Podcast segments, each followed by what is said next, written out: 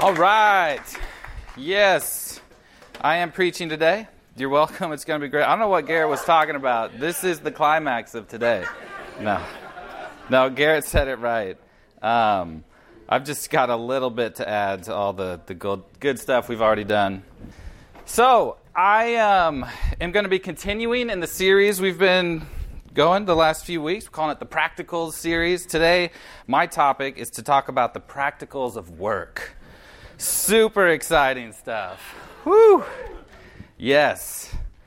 Um, this will keep going for uh, a few weeks, really. And I guess I'll say right at the top, you know, scripturally, work and rest are, are very connected. I'm saying nothing about rest today. Mandy's going to preach on that in a, in a few weeks, but today I'm all work, work, work. So just keep that in mind as we go. But yeah, it'll be good. Okay, so work is a big deal. I think we all know that, but I just want to sit in a minute and, and remind ourselves about it. It becomes a very central part of most of our lives. You know, you Google just the amount of hours the average person will spend at work over the decades of, of the average lifetime. And maybe you just get really depressed. Like, oh, what? Why? What are we doing here? Um, Mark, I'm going to change your mind today. Where are you at? No. So, yeah, it, it's a big part of the, the time we spend, right? Most of our waking hours, for most of the days every week, for, for just decades, potentially. Like it, it's a big deal. It carves out a significantly big portion of our life. And so we need to deal with this in a way that honors Jesus and fits within his mission and his values and, and his kingdom.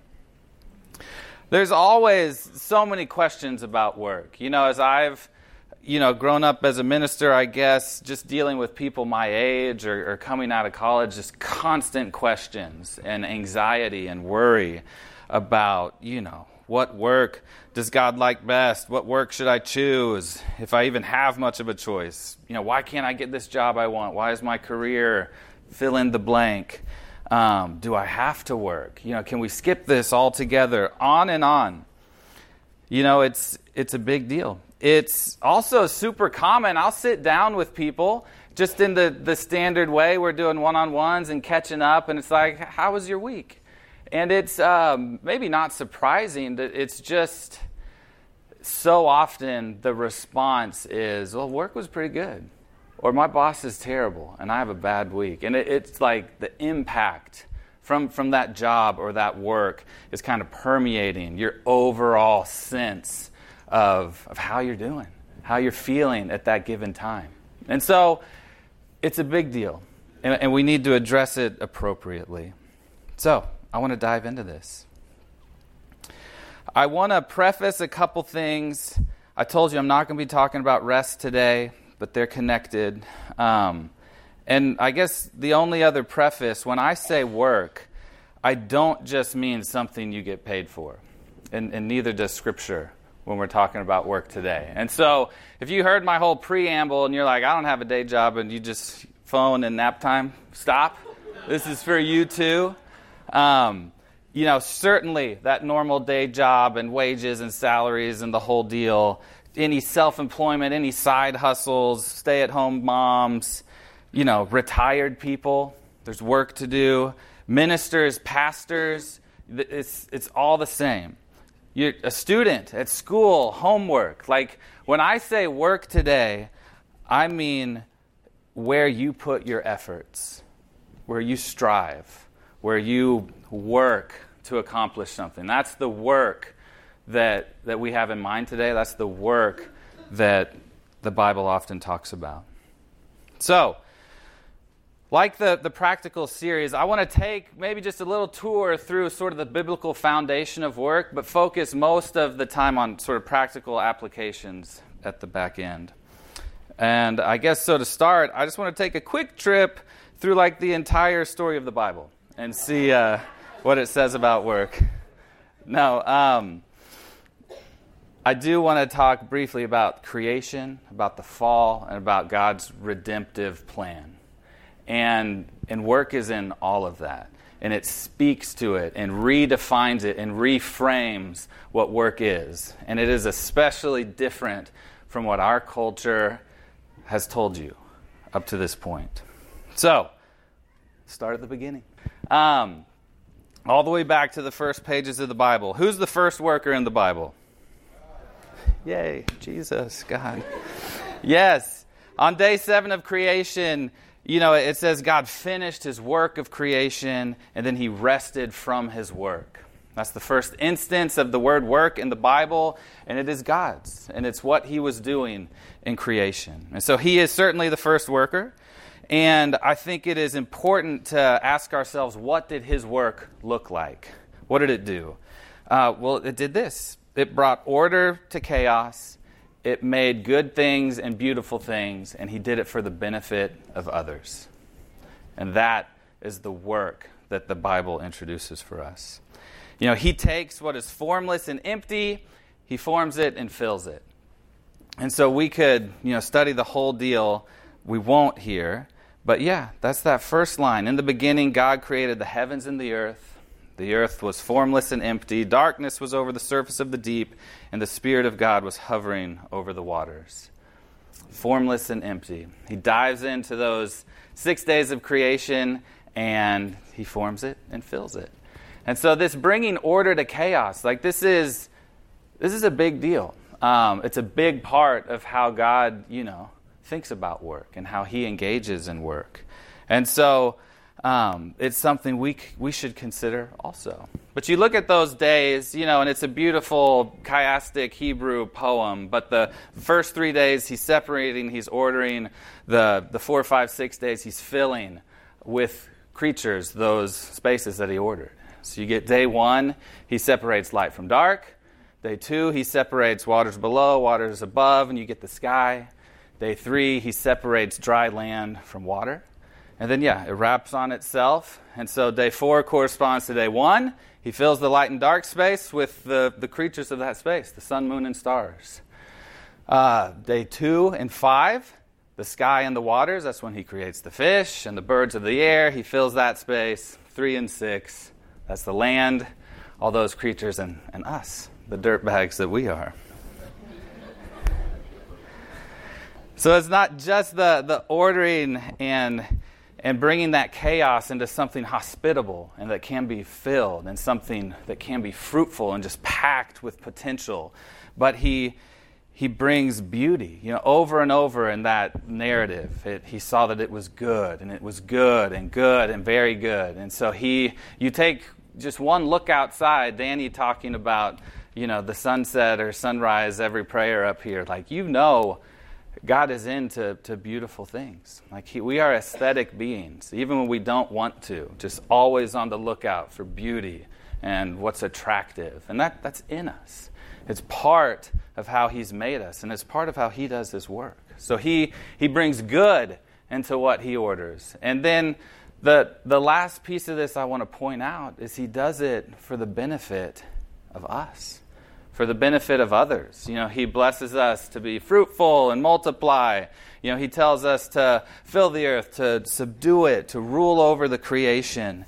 And um, He just sets humanity up in this perfect garden space. Um, and so, keep this in mind. He brings order, He brings beauty, and He does it for the benefit of others. How does your job do the same? And don't scoff at me you may be surprised how much it can tap into that. So that's God's work. What about what do we see about our work? You know, I, I want to say that our work should seek to imitate His, but humans have work to do immediately on page one as well, right?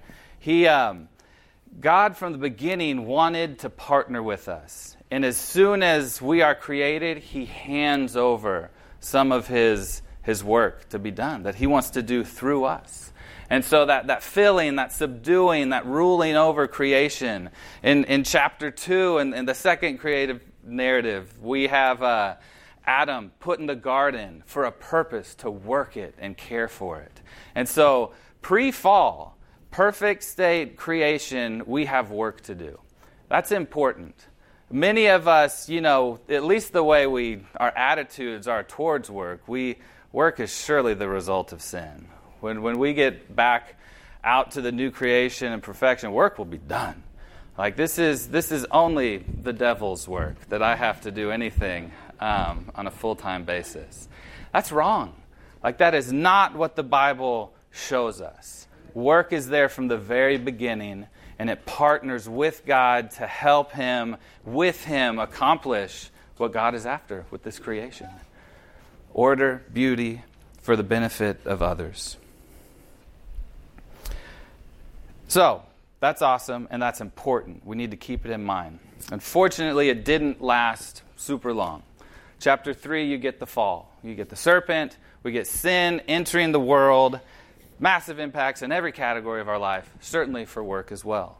Uh, specifically, and, and some of the curses, what God told Adam after this event in chapter 3. He said, Cursed is the ground because of you. Through painful toil, painful work, you will eat food from it all the days of your life. It will produce thorns and thistles for you. You will eat the plants of the field. By the sweat of your brow, you will eat your food until you return to the ground, since from it you were taken, for dust you are, and to dust you will return. And so, sin impacts our work. You got to bring that into the conversation and specifically called out. You know, that work is uh, extremely agricultural. So these the the language is, is that way here, but this is for all of our efforts. You know it. And I want you not to be surprised by it. Sin is a part of work now. What beforehand would have been expected to flourish and reach its fullest potential now struggles under the weight of sin. And sometimes we encounter sin in real, like, clear, distinct ways at work. You know, sometimes work is completely unfair. You, you may think you've never been paid what you deserve. Uh, you have a terrible boss. Maybe you have no choices or options at all. You just have what, what you have. That's most of the world still. But don't be surprised that sin is influencing your work. But also, don't be discouraged. You can't leave it there because just in the same breath that this curse on, on our work comes in, God has already set in place his redemption plan to bring everything back to uh, the state that he wants it to be in. And that's when he, you know, was cursing the, the snake, and he, he says, I will put enmity between you, serpent, and the woman, and between your offspring and hers.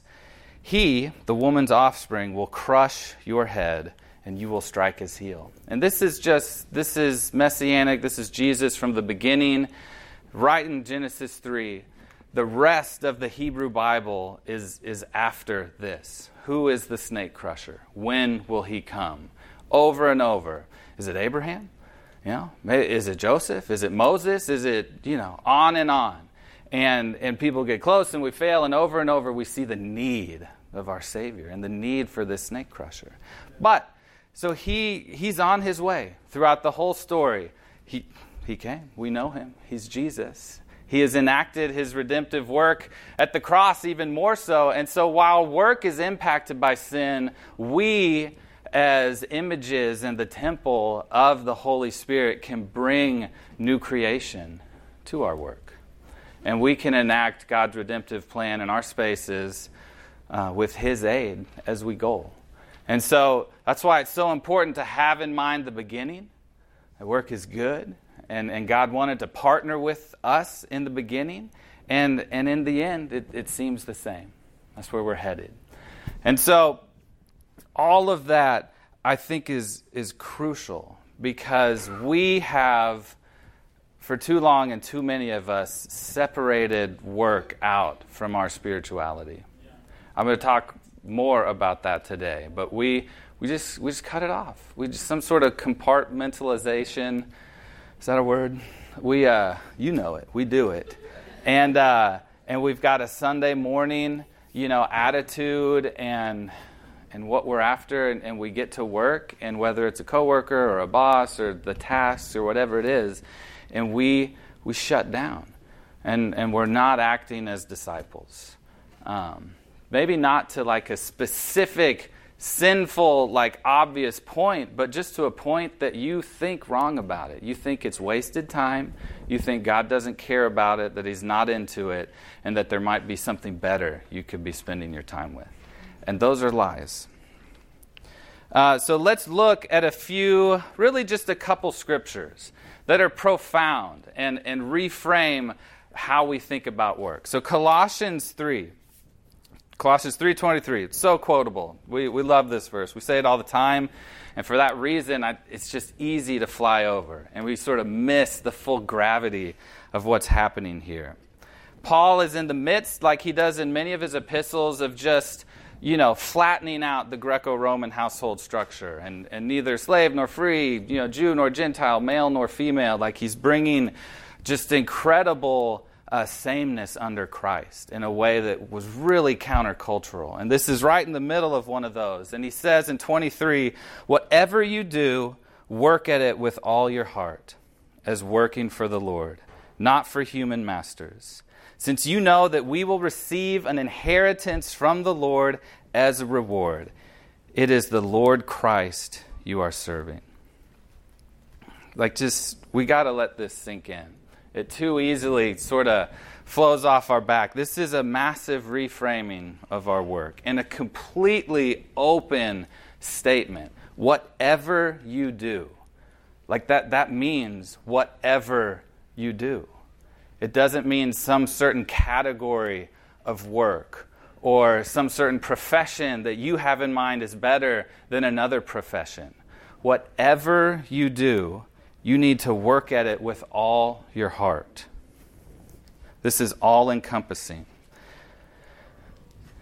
You need to do this as if you're working for the Lord, not human masters. You are working for Jesus. Like this, that's one of those Sunday school answers. We're working for Jesus now. But it's true. Okay? It's true. We um if you have a typical job, okay, you have a boss, you get a paycheck, you don't work for your boss, you don't work for that company. If you are going to do work in the Lord as a disciple of Christ, you work for Jesus in whatever setting you find yourself. And that, that reframes everything. What you work for changes, okay? We all need sustenance. We need a paycheck of some kind. We're going to help each other. We're going to do whatever. Money, it, we need it. Like that, that's part of working. That, that's part of the, the system we got going here. But it is not like the end as we so often make it. Um, what you work for is this inheritance from the Lord. You do all this since you know that you will receive an inheritance from the Lord as a reward this inheritance, like you, you just kind of got to read the whole Bible. Paul talks about it a lot. This is, this is new creation. This is redemption. This is salvation. This inheritance is you are a, a child of God and, and you get everything from Him. And, and you have this beautiful new creation no more pain, no more death, no more crying, no more mourning, but the whole thing. That, that's your inheritance in Christ. And this is what you work for. And so I have a, a, day job. You know, I, I get a paycheck, I have a boss. Um, it's easy to be caught up in all of that. But I work for Jesus and I have a reward. It's, it's what is my future inheritance in Christ. And if I'll internalize that and work from that, those motivations change everything. So, Christ has changed who you work for and what you work for. And you, and you need to take that to heart. We'll look at one more verse and then get practical. 1 Corinthians 15. It's a very long chapter. I'm going to pick it up in like verse 54. This is Paul's like just awesome essay on the resurrection. And, and Christ's resurrection, our future resurrection. There was some people, opponents of his, that were like, this Jesus thing is cool, but clearly he didn't rise from the dead. Like, that's impossible, Paul uh, Paul had words for them. Like, this is where we get the line if, if Jesus hasn't been raised, like, your faith is futile. If there's no resurrection, we should be pitied above all. And so th- it's just this huge thing. The resurrection is central. Jesus is alive, and we will be too in the end. And so the way he closes this is just it's so fascinating. But so he's talking about when the perishable has been clothed with the imperishable. This is verse 54. The mortal with immortality. The saying that's written will come true. Death has been swallowed up in victory. And we get these cool Easter quotes. Where, O death, is your victory? Where, O death, is your sting? The sting of death is sin. The power of sin is the law. But thanks be to God, He gives us the victory through our Lord Jesus Christ. Like just massive conclusion. Like it doesn't get better than that. That is our hope in, in Christ. But this is how He ends it. He says, Therefore, my dear brothers and sisters, because of all that, because of that resurrection, stand firm, let nothing move you. Always give yourselves fully to the work of the Lord, because you know that your labor in the Lord is not in vain. That is huge. And again, some of you hear that, and I know you are equating work in the Lord with professional minister or missionary. That's not true. That's not what Paul is saying. That Colossians 3, that, that opens it up. Whatever you do, any effort of yours, purpose for, for work in the Lord, is your work in the Lord. Like this is, it reframes how you make your little hierarchy of professions in your mind, puts everything on the same playing field. And it shows that your work here, your efforts here are not in vain. Somehow they persist into the new creation. Somehow they impact what is coming. You know, Revelation 21, you get the new Jerusalem coming down, heaven and earth meeting again. That's like this big picture of, of the end and, and what, we're, what we're heading towards. And it's a city. And, and these kings are still bringing to the throne their splendor, their glory and honor to present to God. And it's just, there is no picture in the Bible that's us sitting on a cloud doing nothing. Right? Like our work will last. Somehow it is not in vain. Somehow it impacts the new creation to come. And those truths should change everything you think about work and the, the motivation for why you do what you do. So, let's dive into some practicals. God dignifies all work done in the Lord, right? Too often, scholars will just call this a false hierarchy of professions. So, think I got people on the stage. I, have got an Uber driver, I've got a missionary, I've got a banker, I've got a construction worker, I've got a pastor. Rank, rank the professions, which is, which is the best profession. And, and yeah, we've been taught that that missionary, that pastor, they're doing the work of the Lord. The others, like, yeah, cool, do that, send us your money. But we elevate the, the Christian professionals. That is absent from Scripture and goes against what is here. There is no strict hierarchy of professions that God says is better than the other. God dignifies any and all work done in His name and in the Lord you know, pastors love talking about a janitor or something. Um, it, it's true. Like, what profession more clearly brings order and beauty for the benefit of others? Like, you just, you got to deal with your baggage here and see what God is after in your life. You know, as a pastor, I know that when I call people to like volunteer with us, lead small groups, lead, do one-on-one studies, like do do the work of the Lord in real practical ministry ways, that we can unintentionally make you feel guilty about how you spend the rest of your time, and that's a problem in, in our church today. Not just ours. We're still better than everyone else, but that's a terrible joke we are screwed up like everyone else. Um, but it's, it's too common in American Christianity, and, and we've got to stop it. So we're still going to call you to all this, but it fits within the whole picture that is your life. And it gets into a specific calling. I'll talk about it later. We all have a common calling that we know everything we do. Yeah, we want to tap into this, you know, order, beauty for the benefit of others. We want to do it in a way that helps make and mature disciples to the glory of God. That's for every disciple. the specific callings the Spirit lays on you will certainly look different. He puts parts in the bodies as He see fit, and they are different on purpose. We, we cannot all be the same. That wouldn't work. The whole body imagery that Paul goes to many times in his letters requires us to do different things. But there is no profession that is inherently more dignified than others. Another practical, just on the side, there's certainly sinful work. There are clearly sinful professions, often exploiting humanity, degrading humans, criminal, whatever. Those can become clear. If you're unsure, like, let's talk about it. Um, there's some gray area. There's political minded stuff that just gets in the twist of all this that would say, I, I work for a big bank. I must be sinful. We can talk about that later.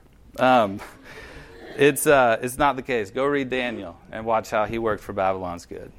But it's, it's an even playing field. And God wants to dignify your work. He wants you to do it in His name and for His creation. So, more practicals.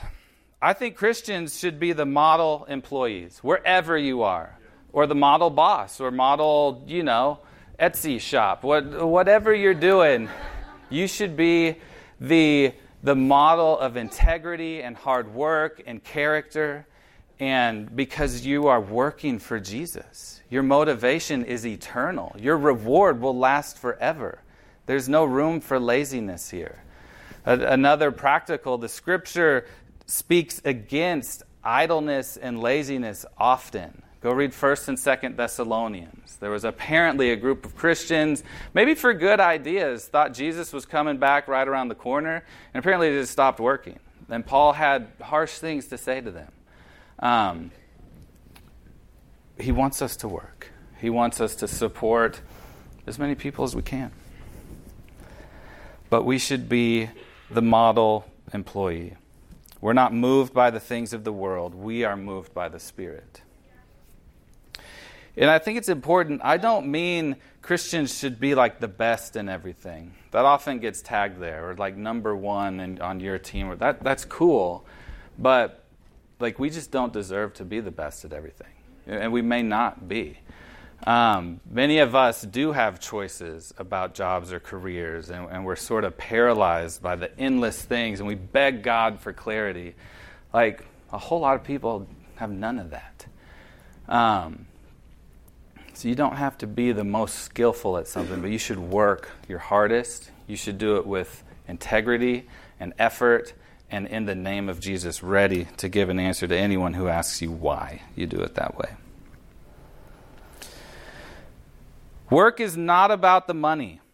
This should be obvious, but like we all need to hear this over and over and over again because it is all too easy to, to try to serve both God and money in our culture today. And I talk to so many of you focus grads and, and just young professionals and the salary and the offer and like it just it's so hard for that not to dominate every decision we make about work and where you want to take a job or what you're shooting for or what career you're after. Far too often, money, the God, money, is driving that when you shouldn't let that happen. Money is, is neutral, right? There is really good things that can be done with money. And if you're blessed with it, like do those good things. Um, the, the love of money, chasing riches, is what gets very dangerous Go read the Timothy letters. Paul says people ruin their faith chasing money and lose out on God. Don't let that be you. We don't work for money, we work for Jesus. And we make decisions in a different way. And there are things about any specific day job that are certainly more important than how much they're going to pay you. So do that with the guidance of community around you, with the Spirit's influence, and don't let money drive you. The ends never justify the means. This is potentially less common, but there's some professions that can really get screwy with this in our lives. And if you're there, like you just have to know the ends never justify the means. There is no reason to do anything outside of the way Jesus would do it. And if you have uh, a boss or a company who is leading you down a different path, like that could be a, a sign that that's not good. And so we work the way Jesus exemplified. We, we do our work life the way Jesus did his work life. And um, you can't start justifying sin for some ultimate good at the end. That's a lie. That's not how Jesus does it. Um, more practicals. Look how good I'm doing. Practical, practical, practical, practical. The, uh, the American dream of free time or even of, re- of retiring, like that's not the deal. That's not biblical. Um, God is still working today. Jesus is active. Um, Jesus left an example of significant effort and devotion, resolute purpose that pushed him into just the worst kind of suffering for a, for a reason. Um, it's not bad, right? But the, the culture, like the waves of our culture, are so strong and they just pull us so easily if, if you're not purposely fighting against it. Don't hear me say you're not allowed to retire, um, but that cannot be your driving motivation. If it is, you've missed it. Like if you're able to carve away time separate from some traditional day job and, and purposely point it to, to something we would call ministry, like, cool. Praise God. Like, use that. But it's not about which is better or which God prefers. That's a matter of, of calling again. And you've got, you've got to deal with that and with His Spirit and, and talk to the body. Like, we can speak into each other's lives there to help direct that. But yeah, everything in the media, everything, every little article you'd read about a career or this or that, it's just constant. We've got to hoard our money so that we can create some sort of space where I don't have to do anything. That is not Jesus.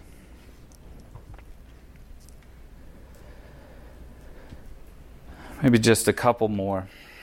Um, God may have a purpose for you in a difficult situation.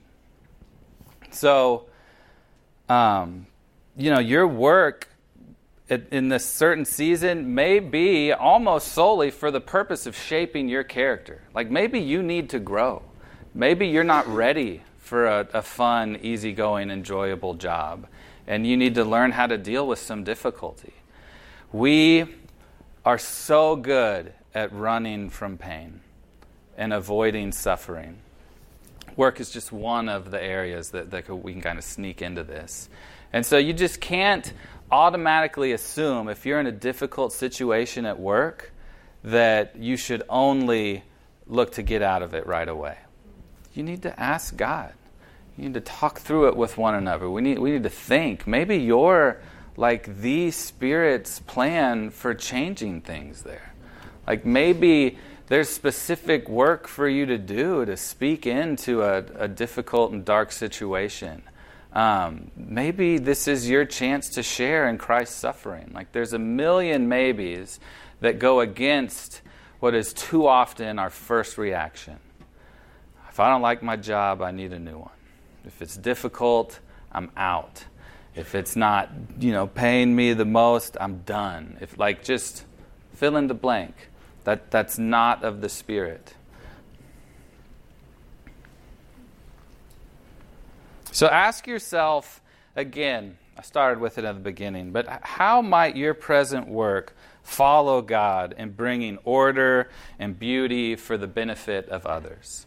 And I want you to take that away from here. I want you to think through that.